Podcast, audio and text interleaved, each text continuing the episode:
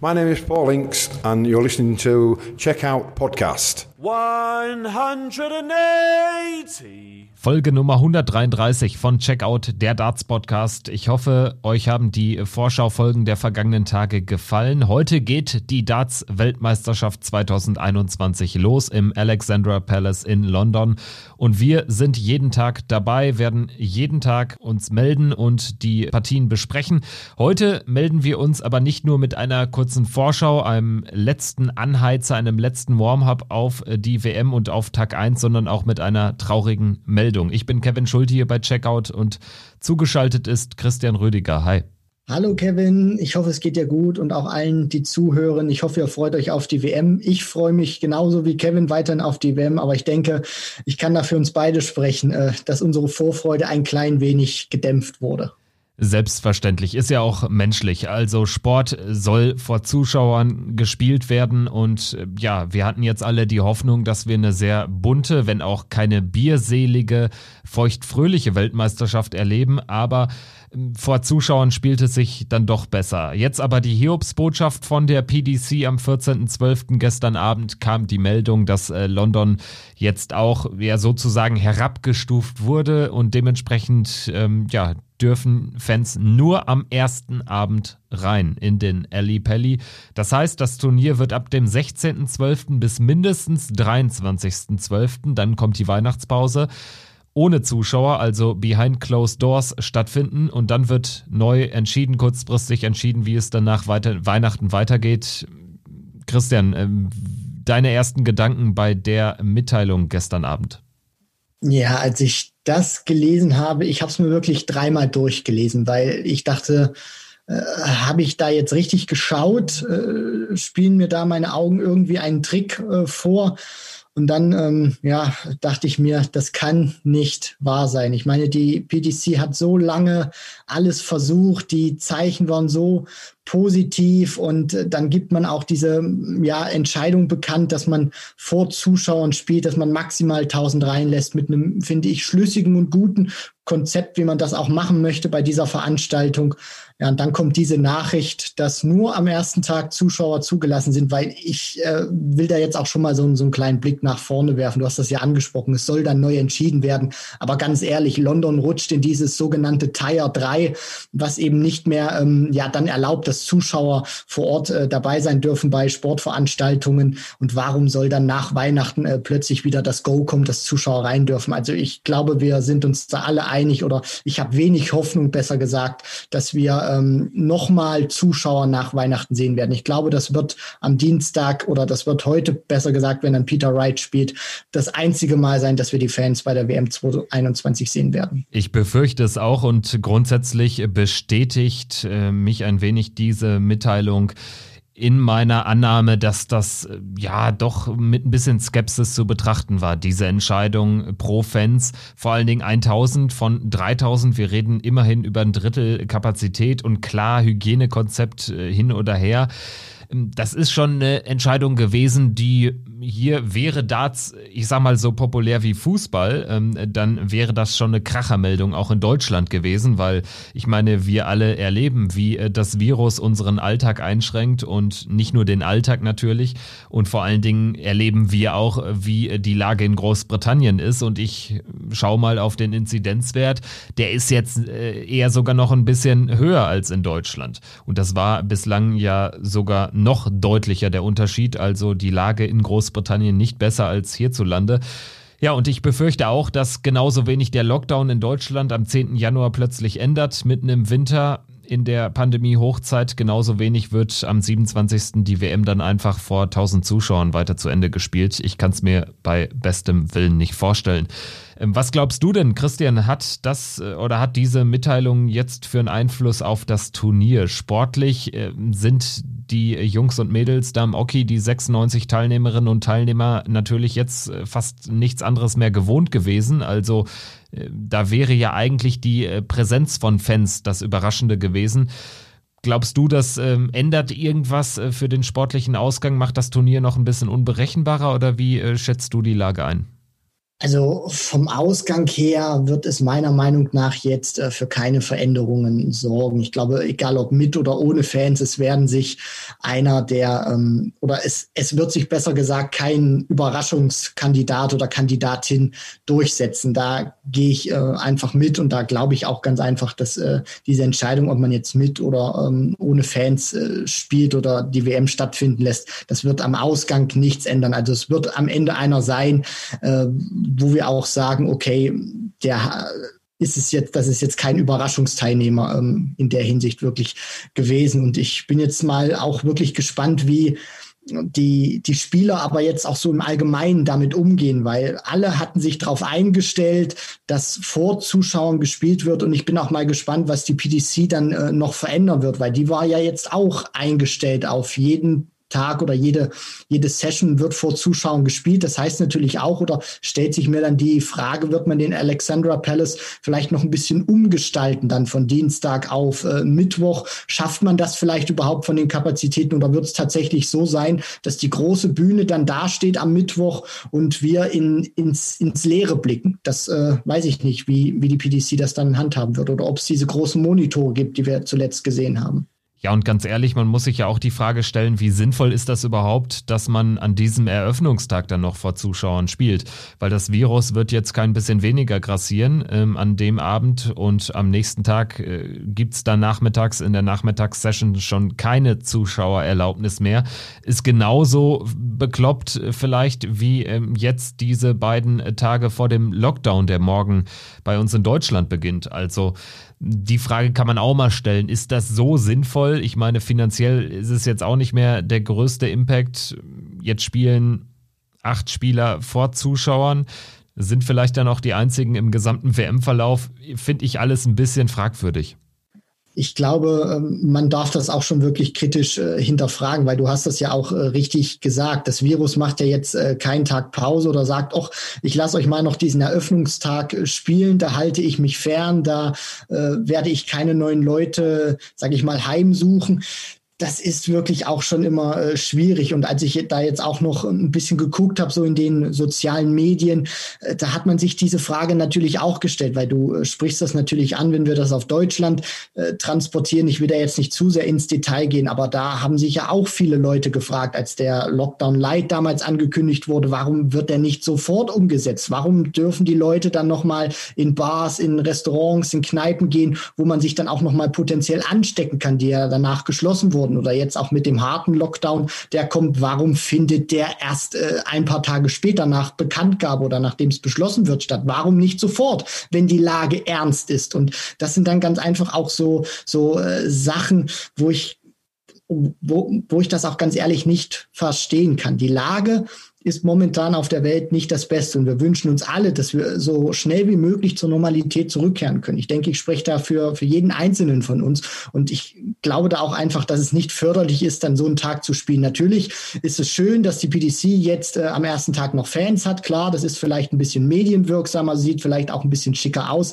Aber es wird nicht helfen, äh, Fans dann wieder irgendwann äh, oder schneller Fans dann wieder zu Veranstaltungen zuzulassen. Und über diesen ersten Tag, den wir jetzt schon mehrfach angerissen haben, sozusagen, wollen wir dann doch jetzt nochmal auch in sportlicher Art und Weise sprechen. Wir haben vier Partien, wie immer in den ersten Runden, also äh, drei Erstrundenpartien und dann eine Zweitrundenpartie. So wird das jetzt erstmal an den nächsten Tagen in jeder Session laufen. Es gibt natürlich an diesem Eröffnungstag auch nur eine Session 19 Uhr deutscher Zeit geht's los mit der Begegnung zwischen Steve West, Simply the West, und Amit Gilitwala, einem indischen Debütanten. Wir hatten lang und breit darüber gesprochen, was wir von dieser indischen Wildcard halten.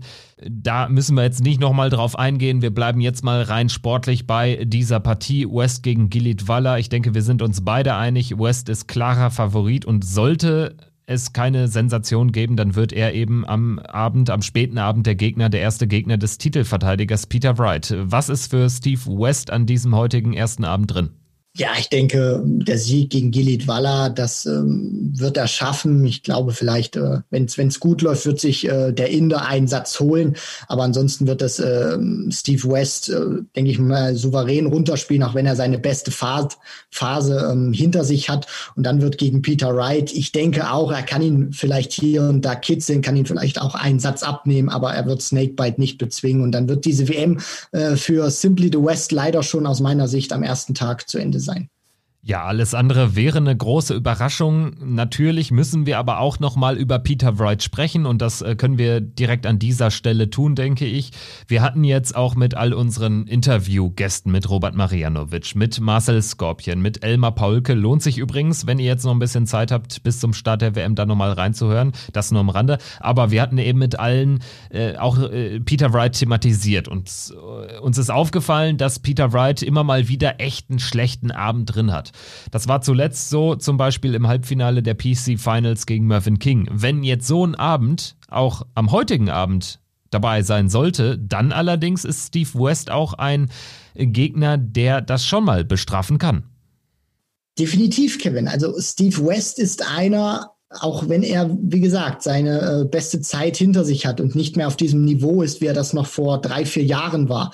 Simply the West ist einer, der sich vom Kopf her zutraut, jeden zu schlagen. Wenn du den fragst, traust du dir zu, Michael van Gerven, Gervin Price oder Peter Wright zu schlagen, dann sagt er, ohne mit der Wimper zu zucken, ja, der traut sich das zu, der hat auch das Spiel dafür. Aber ich denke einfach nicht, auch aufgrund dessen, was er uns in den vergangenen Wochen, Monaten und so ein, zwei Jahren gezeigt hat, dass Steve West äh, Peter Wright wirklich bezwingen kann, weil du hast diesen Auftritt angesprochen. Natürlich hat Peter Wright sowas drin, aber ganz ehrlich, Kevin, am Auftaktabend der WM Peter Wright hat ja jetzt auch noch mal ein bisschen Zeit gehabt, weil der hat viel, viel Darts gespielt. Der hat auch ein bisschen, ja, ähm, dass die, die Motivation war auch nicht mehr so groß, fand ich bei Peter Wright. Der hat jetzt auch wirklich noch mal Zeit gehabt, sich zurückzuziehen, in sich zu kehren, die Akkus wieder aufzuladen, vielleicht auch diesen, diesen ganzen Frust, den er gehabt hat aufgrund dieses Pandemiejahres, wo er sich als Weltmeister ja nahezu gar nicht mehr präsentieren oder zeigen konnte, das abzuschütteln, sich wirklich neu zu fokussieren. Und deswegen glaube ich, ich auch einfach aus tiefster Überzeugung dann auch sagen zu können, dass Peter Wright so einen Auftritt nicht hinlegt, sondern dass wir ein kleines Statement von Snakebite Peter Wright sehen werden. Wir haben noch zwei weitere Erstrundenbegegnungen. Also es geht los, wie erwähnt, mit West gegen Gilit Walla. Dann geht es weiter mit dem Bronx Adonis. Steve Beaton 30. Weltmeisterschaft spielt der ewig junge Beaton. Gegen Diogo Portella geht's in der ersten Runde. Steve Beaton seit langem nicht mehr in den Top 32. Das ist ein bitteres Jahr für ihn gewesen, ist so sukzessive abgerutscht, aus den Top 32 rausgerutscht. Gegen Portella ist er Favorit, zumal man auch nicht weiß, wie äh, Portella äh, die, die äh, Corona-Phase genutzt hat. Kann natürlich für sein Spiel auch gut gewesen sein, man weiß es nicht. Er ist neben Gilit Waller der zweite Wildkartenbesitzer bei dieser WM und er wird dann direkt die zweite Begegnung bestreiten. Ich denke, wir erwarten schon ein engeres Match als das erste zwischen West und dem Inder, oder? Uh, das ist tatsächlich eine sehr gute Frage vom, vom Faktor Erfahrung und vom Namen her. Steve Beaton natürlich der ganz äh, klare Favorit. Aber was äh, mich so ein bisschen, sage ich mal, stocken lässt in meiner Argumentation ist, äh, Diogo Portella, der hat zwar noch nicht wirklich viel oder besser gesagt noch gar nichts gerissen auf der Tour. Der versucht auch immer wieder, sich auf, sich auf der PDC-Tour zu etablieren, sich die Tourkarte zu erspielen, ähm, das wirklich professionell richtig anzugehen. Aber der hat diesen Sprung da rein noch nie geschafft. Und ähm, beim World Cup of Darts hat er ja, wo er ja so von seinem Partner im Stich gelassen wurde, da hat er vom Average her, also wenn man nur seine Scores zusammenrechnet, gar nicht so schlecht gespielt. Das war knapp über 90, so 92 im Schnitt. Wenn er das auch schafft gegen Steve Beaton über fünf Sätze, geht's ja maximal zu spielen, dann hat er für mich äh, tatsächlich auch eine Chance. Aber er muss auch dieses Niveau spielen, weil ich denke, wir, wir können von Beaton so ein Grundniveau zwischen 90, 95 erwarten. Und wenn Portella da nicht rankommt, dann wird er aus meiner Sicht keine Chance haben. Aber wenn er rankommt, dann wird es eine enge Partie. Ja, wobei ich glaube, die 90, 95, die ist auch nicht gesetzt. Also wenn, erwarte ich schon eher einen niedrigen 90er Schnitt. Ansonsten würde mich Steve Beaton sogar, was die aktuelle Form betrifft, ein bisschen überraschen, muss ich ganz ehrlich konstatieren. Von daher, ich glaube schon, dass Portella Chancen bekommt. Wenn er die eine oder andere nutzt, dann hat er tatsächlich eine Chance, da bin ich äh, bei dir. Äh, gehen wir noch auf das dritte Spiel des heutigen Abends ein. Jeff Smith aus Kanada über die Proto qualifiziert gegen Keen Barry, hat für nächstes Jahr oder für die nächsten Jahre eine Tourkarte, ist mit 18 Jahren schon das zweite Mal dabei. Sein Debüt hat er gegen Vincent van der Voort 3-0 krachend verloren, aber ich glaube trotzdem wird er viel aus diesem Match für die heutige Partie ziehen können. Äh, dieser Rookie-Modus, den, den kann er jetzt im Prinzip abschalten. Er kennt die Bühne und ja, das kann vielleicht ein Vorteil sein gegenüber seiner vergangenen Performance, auch wenn ich glaube, Jeff Smiths ist natürlich als ausgebuffter Hase nicht so der ideale Gegner für den jungen Iren. Zumal der Silencer auch ein bockstarkes Niveau an den Tag legen kann. Also der kann auch mal wirklich drei, sechs Legs hinterm, äh, hintereinander äh, wirklich auch, mal ziehen. Und dann stehst du als Gegner da und denkst dir, was ist mit dem denn jetzt los? Aber das ist auch wirklich eine Partie, wo ich äh, ehrlich gesagt, blenden mir mal die Zuschauerthematik auch aus, wo, wo ich sage, so, so, so eine Partie verdient einfach äh, Zuschauen. Dann bin ich ehrlich gesagt auch froh, dass die noch am ersten Tag spielen können, weil für mich ist das eine der Partien in der ersten Runde. Du hast mit Jeff Smith einen, der wirklich großartig spielen kann, einen, der viel Erfahrung mitbringt, der auch schon bei der BDO war. Und dann hast du mit Keen Barry einen, der diese Bühne natürlich auch kennt, der aber aufgrund seines Alters immer noch sehr frisch, sehr jung und unbefleckt ist und da vor allem auch äh, sich, glaube ich, nicht so eine, so eine Platte macht, sondern der geht einfach hoch und spielt sein Spiel, weil der auch weiß, wie gut der ist. Das hat er ja gezeigt auf der Development Tour, auf der Challenge Tour, hat er immer sehr gut mitgemischt, hat einen tollen Wurf Wurfstil und ich sehe es sogar tatsächlich ein bisschen anders. Also mein Bauchgefühl sagt mir, dass Keen Barry diese Partie sogar gewinnen wird gegen Jeff Smith. Das wäre natürlich äh, zweifellos eine kleine Überraschung, auch wenn Keen Barry äh, keiner mehr ist, der irgendjemanden überraschen kann. Aber ähm, Smith ist für mich dann schon, da bin ich ein bisschen anderer Meinung, doch noch der leichte Favorit, weil er eben anders als Keen Barry diese großen Bühnenperformances mir schon gezeigt hat. Keen Barry natürlich auch wegen seines Alters muss da erst noch mal was beweisen. Ich bin mir aber grundsätzlich auch sicher, dass er jemand ist, der grundsätzlich gerne auf der Bühne spielt und äh, wo dann auch äh, sehr sehr früh wahrscheinlich in seiner immer noch jungen Karriere äh, der Durchbruch äh, kommt. Also wird ein spannendes Ding. Ich hoffe einfach auf ein ähnliches Match wie zum Beispiel letztes äh, Jahr zwischen Vatimena und Humphreys. Solche Partien, die wollen wir ja sehen, die dann möglichst lang gehen. Es gibt zwar kein, kein ähm, Tiebreak mehr, also auch der fünfte entscheidende Satz wird äh, während der WM im letzten, im fünften Leg entschieden. Es gibt also keine äh, Two-Clear-Leg-Regel mehr. Das ist ein bisschen schade, aber damit müssen wir klarkommen. Es hat sich jetzt vieles verändert. Ähm, auch die Sessions starten eine Stunde früher. Das ist für uns deutsche Berichterstatter schon ganz gut, würde ich sagen, weil dann kommt man auch nicht ganz so spät ins Bett. Das nur am Rande. Aber egal. Auf jeden Fall wird, wird sicherlich auch ein spannender erster Abend. Wir haben West gegen Gelitwala, Beaton gegen Portella, Jeff Smith gegen Keen Barry und dann Wright gegen Steve West oder Amit Gelitwala. Und dann geht's natürlich Schlag auf Schlag jeweils zwei Sessions an den Folgetagen. Aber darüber werden wir dann in der nächsten Folge sprechen. Christian, so, jetzt äh, vielleicht noch ein letzter Heißmacher, eine letzte Chance für dich. Wer noch nicht weiß, ah, soll ich mich jetzt auch in Anbetracht der Corona-Pandemie so sehr auf die WM freuen, was entgegnest du? Ja, da muss ich ganz ehrlich sagen, es ist Lockdown, ihr kommt so oder so nicht raus und ihr könnt die Zeit einfach äh, am besten und am sinnvollsten nutzen aus äh, meiner Sichtweise, wenn ihr wirklich die Darts WM schaut, weil egal ob jetzt Zuschauer dabei sind oder nicht, es bringt einfach auch ein Stück Normalität zurück und äh, die vergangenen Wochen und Monate haben ja auch gezeigt, dass die Qualität nicht darunter leidet. Das heißt, wir werden auch wieder krasse Matches sehen, die dann vielleicht äh, nicht durchs Publikum noch befeuert werden, aber das wird nichts dran ändern. Das hat dieser Grand Slam of Darts schon gezeigt, diese, die, dieser eine überragende Tag. Und es wird bei der WM auch wieder so sein. Das ist der Titel, den sie alle gewinnen wollen. Jetzt hatten sie noch mal zwei, zweieinhalb Wochen Zeit, sich wirklich intensiv darauf äh, vorzubereiten. Und die werden alle brennen, egal ob da jetzt im Hintergrund die Teletubbies sitzen und äh, ein Verkehrs- und ein äh, Verkehrspylon. Also die sind heiß, die Jungs, und die werden auf jeden Fall ihr bestes Niveau an den Tag legen. Ja, und dass Darts auch ohne Fans funktioniert und begeistern kann, das haben wir ja jetzt leider Gottes äh, schon mehrere Monate lang erprobt. Insofern, äh, der Plan steht. Der Lockdown, der kommt jetzt auch. Morgen ist es soweit. Das heißt, es lohnt sich eh nicht mehr, irgendwas anderes zu tun, außer Darts zu schauen. Also Abstand halten, Kiste an, Darts gucken und dann startet ihr am nächsten Tag zusätzlich noch mit dem besten Darts Podcast in den Tag. Checkout der Darts Podcast täglich während der Weltmeisterschaft für euch am Start. Wir würden uns freuen, wenn ihr mit uns in Kontakt tretet. Gerne bei Instagram, Facebook oder Twitter. Da findet ihr uns vor allen Dingen bei Instagram. Da passiert so das meiste auch während der WM. Stichwort Tippspiel. Letzter Aufruf, Last Call. Wer mitmachen möchte beim äh, Tippspiel äh, mit den Jungs äh, von Darts Tippspiel ist ein Insta-Account.